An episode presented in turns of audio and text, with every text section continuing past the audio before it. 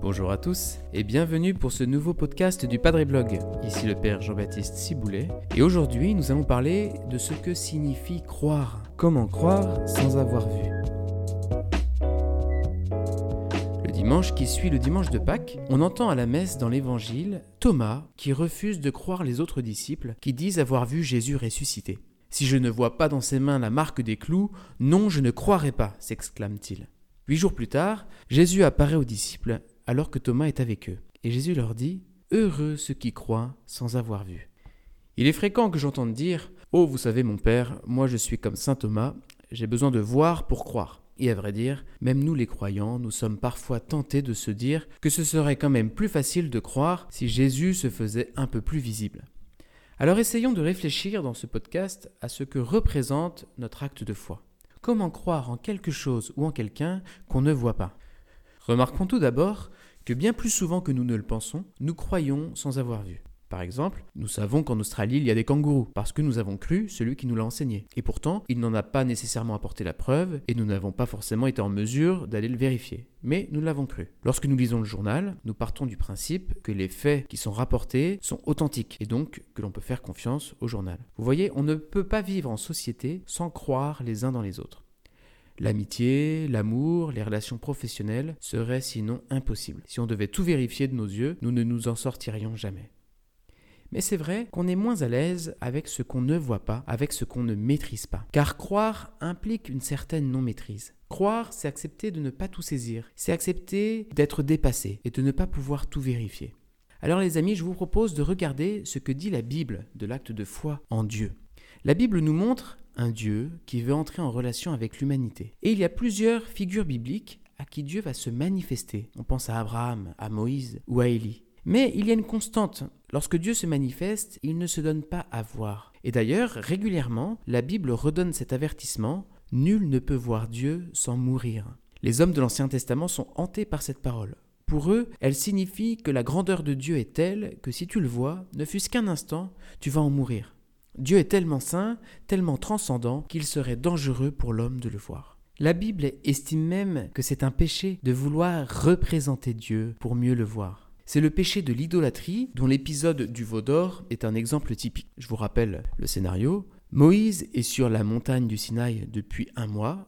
Il est allé chercher les tables de la loi et le peuple en bas de la montagne s'impatiente et il en vient à demander à Aaron de lui fabriquer une statue en or pour pouvoir l'adorer. Lorsque l'on voit ce peuple adorer le veau d'or, on pense parfois qu'il en vient à adorer un nouveau Dieu. Mais il s'agit d'être un peu plus attentif. En réalisant le veau d'or, Aaron n'entendait nullement entraîner le peuple vers un nouveau Dieu. Il souhaitait seulement fournir au peuple désorienté par la longue absence de Moïse un objet d'adoration visible, rassurant, plus rassurant que la nuée effrayante dans laquelle Dieu se dissimule. Et donc, loin de détourner Israël de Dieu, il s'agit plutôt de donner au peuple quelque chose à voir afin d'éviter l'apostasie. D'ailleurs, voici ce que dit Aaron Voici ton Dieu Israël, celui qui t'a fait monter du pays d'Égypte. Donc, nous le voyons bien, l'épisode du veau d'or est essentiellement lié à la peur du peuple qui ne peut pas voir Dieu. Et d'ailleurs, il ne s'agit pas vraiment d'un veau, mais littéralement d'un taurillon, d'un petit taureau. Depuis le troisième millénaire, l'image du jeune taureau était au Proche-Orient un symbole de la divinité. Le taureau était signe de puissance et de fécondité. Donc ne cherchons aucun mépris pour Dieu dans cette statue, mais plutôt un très naïf enthousiasme face à une image divine qui suscite l'admiration. On le voit, le ressort de cette histoire, c'est ce désir de voir Dieu, quitte à en voir une image déformée, incomplète. Car voir, ça rassure, ça donne un sentiment de maîtrise. Sauf que Dieu va se mettre en colère à la vue de cela. Dieu ne tolère aucune représentation faite de main d'homme. Pourquoi? Parce qu'il ne tolère pas que l'homme inverse la relation de modeleur à modelé. C'est comme si l'argile cherchait à remplacer son potier. Vous voyez, une idole, c'est une projection de l'homme sur Dieu. Mais une image de Dieu fabriquée par l'homme, elle dit plus sur l'homme que sur Dieu. Et donc, dans l'image qu'il a façonnée, l'homme ne voit en fait que lui-même et il en vient à dissimuler le vrai visage de Dieu. Voilà pourquoi Dieu ne souhaite pas que l'homme fasse de représentation de Dieu. La seule image que Dieu acceptera, c'est une image qui corresponde parfaitement à ce qu'il est. Ce sera l'incarnation de son Fils, parfaite image du Dieu invisible, Jésus.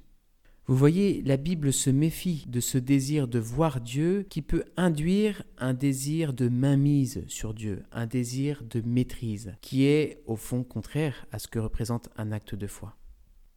Alors nous, nous sommes peut-être moins tentés qu'autrefois de nous mettre à genoux devant des statues de bovins en or massif, mais ne nous faisons pas d'illusions. Cette tentation de voir Dieu pour mieux croire en lui est toujours bien présente en nous. Il est fréquent que dans notre vie spirituelle, avant de poser un acte de foi, avant de faire un choix, nous voulons des garanties, nous voulons des signes, nous voulons que Jésus nous manifeste sa puissance et nous dise où il est pour que nous puissions croire en lui. Nous voulons être sûrs de ne pas nous planter. Sauf que, eh bien, c'est rare que ça se passe comme nous le voulons. Parfois, au début, le Seigneur nous donne des petits coups de pouce, nous donne des signes de sa présence. Mais souvent, eh bien, les signes viennent après l'acte de foi. C'est ainsi que Dieu respecte notre liberté. Nous en avons un exemple dans la Bible. Avec Moïse, rappelez-vous, qui rencontre Dieu dans le buisson ardent. Le Seigneur lui confie la mission de libérer son peuple de la servitude en Égypte. Alors Moïse répond à Dieu Qui suis-je pour aller trouver Pharaon et pour faire sortir d'Égypte les fils d'Israël? Et Dieu lui répond Je suis avec toi, et tel est le signe que c'est moi qui t'ai envoyé. Quand tu auras fait sortir d'Égypte mon peuple, vous rendrez un culte à Dieu sur cette montagne. Alors, Moïse s'est peut-être dit à ce moment-là Écoute, t'es gentil Seigneur, mais là, t'es un peu en train de m'enfumer avec ton buisson ardent. Ton signe, il arrive à la fin de l'histoire une fois que j'ai pris tous les risques. Eh bien, vous voyez, c'est comme cela avec Dieu. Le signe arrive souvent après l'acte de foi, comme une confirmation. C'est très inconfortable pour nous, mais c'est ça la beauté de la foi. C'est un acte libre, audacieux, un acte de confiance en la parole de Dieu. D'ailleurs, l'évangile nous montre qu'il ne suffit pas d'avoir des signes pour croire en Jésus. Tout l'évangile de Jean témoigne de la difficulté des Juifs à reconnaître que Jésus est vraiment le Sauveur, qu'il est vraiment le Messie, à travers les signes qu'il opère. On pense à la multiplication des pains, la guérison d'un aveugle de naissance et même la résurrection de Lazare. Les signes peuvent nous aider à poser un acte de foi, mais ils ne le rendront jamais moins coûteux, moins engageant, moins risqué. Car vous voyez les amis, tout acte de foi est un saut dans le vide. Tout acte de foi est une prise de risque. Il y a un exemple que j'aime bien pour illustrer cela. C'est une scène du film Indiana Jones et la dernière croisade. À un moment, Indiana Jones suit un plan qui le conduit à travers les souterrains d'une montagne. Et au moment où il sort de la montagne, il se retrouve au pied d'un précipice bloqué contre la falaise. Sur son plan, qu'il sait être fiable, sur ce plan il est marqué qu'il y a un pont pour traverser le précipice. Or, il ne voit pas de pont. Alors, on voit Indiana Jones qui réfléchit et qui se dit c'est le saut de la foi. Il décide de faire confiance à son plan et il pose son pied dans le vide. Et c'est en posant le pied dans le vide que le pont se met à apparaître. Eh bien, vous voyez, c'est pareil pour la foi en Dieu, pour la foi en la résurrection de Jésus. Les réalités divines, les réalités nouvelles qui jaillissent de la résurrection du Christ ne nous apparaissent que lorsque nous prenons le risque de la foi. Et ce n'est pas pour autant un risque inconsidéré. Indiana Jones savait qu'il pouvait faire confiance à la carte. Et nous, eh bien nous avons la parole de Dieu. Nous, nous avons l'Église. Nous avons une innombrable nuée de témoins, de saints, qui nous montrent que nous pouvons faire confiance à la parole de Dieu, au message de l'Évangile. Parce qu'en général, peu d'entre nous avons reçu la grâce d'une apparition spéciale de Jésus ressuscité. Et d'ailleurs, je vous conseille de ne pas attendre cela avant de croire en Jésus ressuscité. Mais nous ne sommes pas seuls pour poser cet acte de foi. Nous pouvons nous appuyer les uns sur les autres. Nous pouvons nous appuyer sur le témoignage de ceux qui nous ont précédés. C'est d'ailleurs ça, la foi. La foi, ce n'est pas voir ce qui est invisible, c'est plutôt faire confiance à la parole d'un autre qui atteste de l'existence de ces réalités invisibles. Pour prendre une image, c'est comme l'équipage des bateaux d'autrefois, qui s'appuyait sur ce que leur disait la vigie placée en haut du mât. Car la vigie voyait plus loin et elle pouvait annoncer la proximité d'une terre ou d'un autre navire. Eh bien vous voyez, pour nous, cette vigie, c'est Jésus. Il voit plus loin que nous. Il voit ce qu'il y a dans le cœur du Père et il nous le révèle. Et donc la foi, ce n'est pas voir, la foi, c'est d'abord écouter, c'est accueillir la parole d'un autre. On envie parfois les disciples de Jésus qui ont eu le privilège de voir Jésus ressuscité. Ce serait tellement plus facile, se dit-on. Pourtant, il est frappant de voir dans l'évangile de Jean que les disciples ont d'abord eu à croire à la résurrection de Jésus avant de le voir vivant de leurs propres yeux. Même eux ont eu à croire avant de voir. Au matin de Pâques, lorsque Pierre et le disciple bien-aimé arrivent au tombeau, ils ne voient rien d'autre qu'un tombeau vide. Et lorsque Pierre et ensuite le disciple bien-aimé rentrent dans le tombeau, l'évangile nous dit du disciple bien-aimé, il vit et il crut. Acte de foi absolument bouleversant. Et pourtant, le seul signe qui était donné, c'était un signe négatif, un tombeau vide, une absence. Par ailleurs, la plupart des récits des apparitions de Jésus ressuscité dans les évangiles nous montrent que les différents disciples ont d'abord reçu l'annonce de la résurrection, ou au moins du tombeau vide, avant de rencontrer Jésus.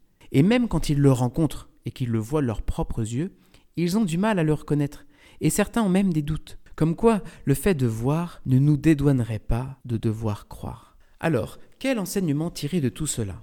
Pourquoi Dieu se fait-il si peu visible? Dieu veut nous laisser profondément libres de croire en lui et de l'aimer. Dieu ne s'impose pas à nous. Si Dieu se manifestait à nous dans toute sa gloire, nous n'aurions d'autre choix que de tomber à genoux et de l'adorer. Mais non, Dieu nous attire à lui, mais sans nous manipuler, sans nous forcer. Le fait que Dieu soit si peu visible, qu'il soit si discret, est le signe de son extrême délicatesse et de son infini respect pour notre liberté. Mais si Jésus est discret, il cherche tout de même à se manifester à chacun de nous. Nous devons donc apprendre à éveiller nos sens spirituels, et plus particulièrement l'écoute.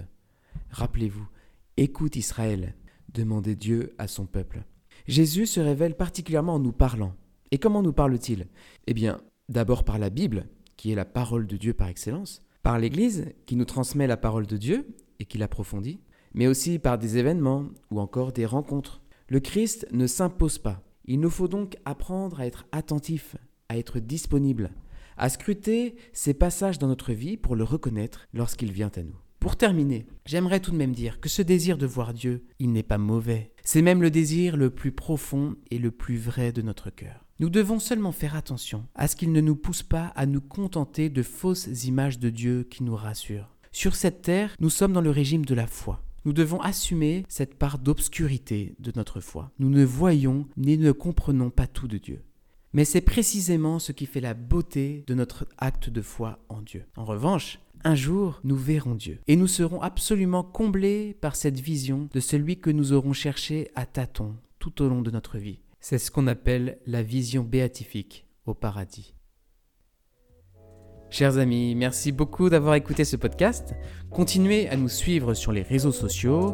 Abonnez-vous pour ne rien manquer de nos prochaines publications. Et moi, je vous dis à bientôt.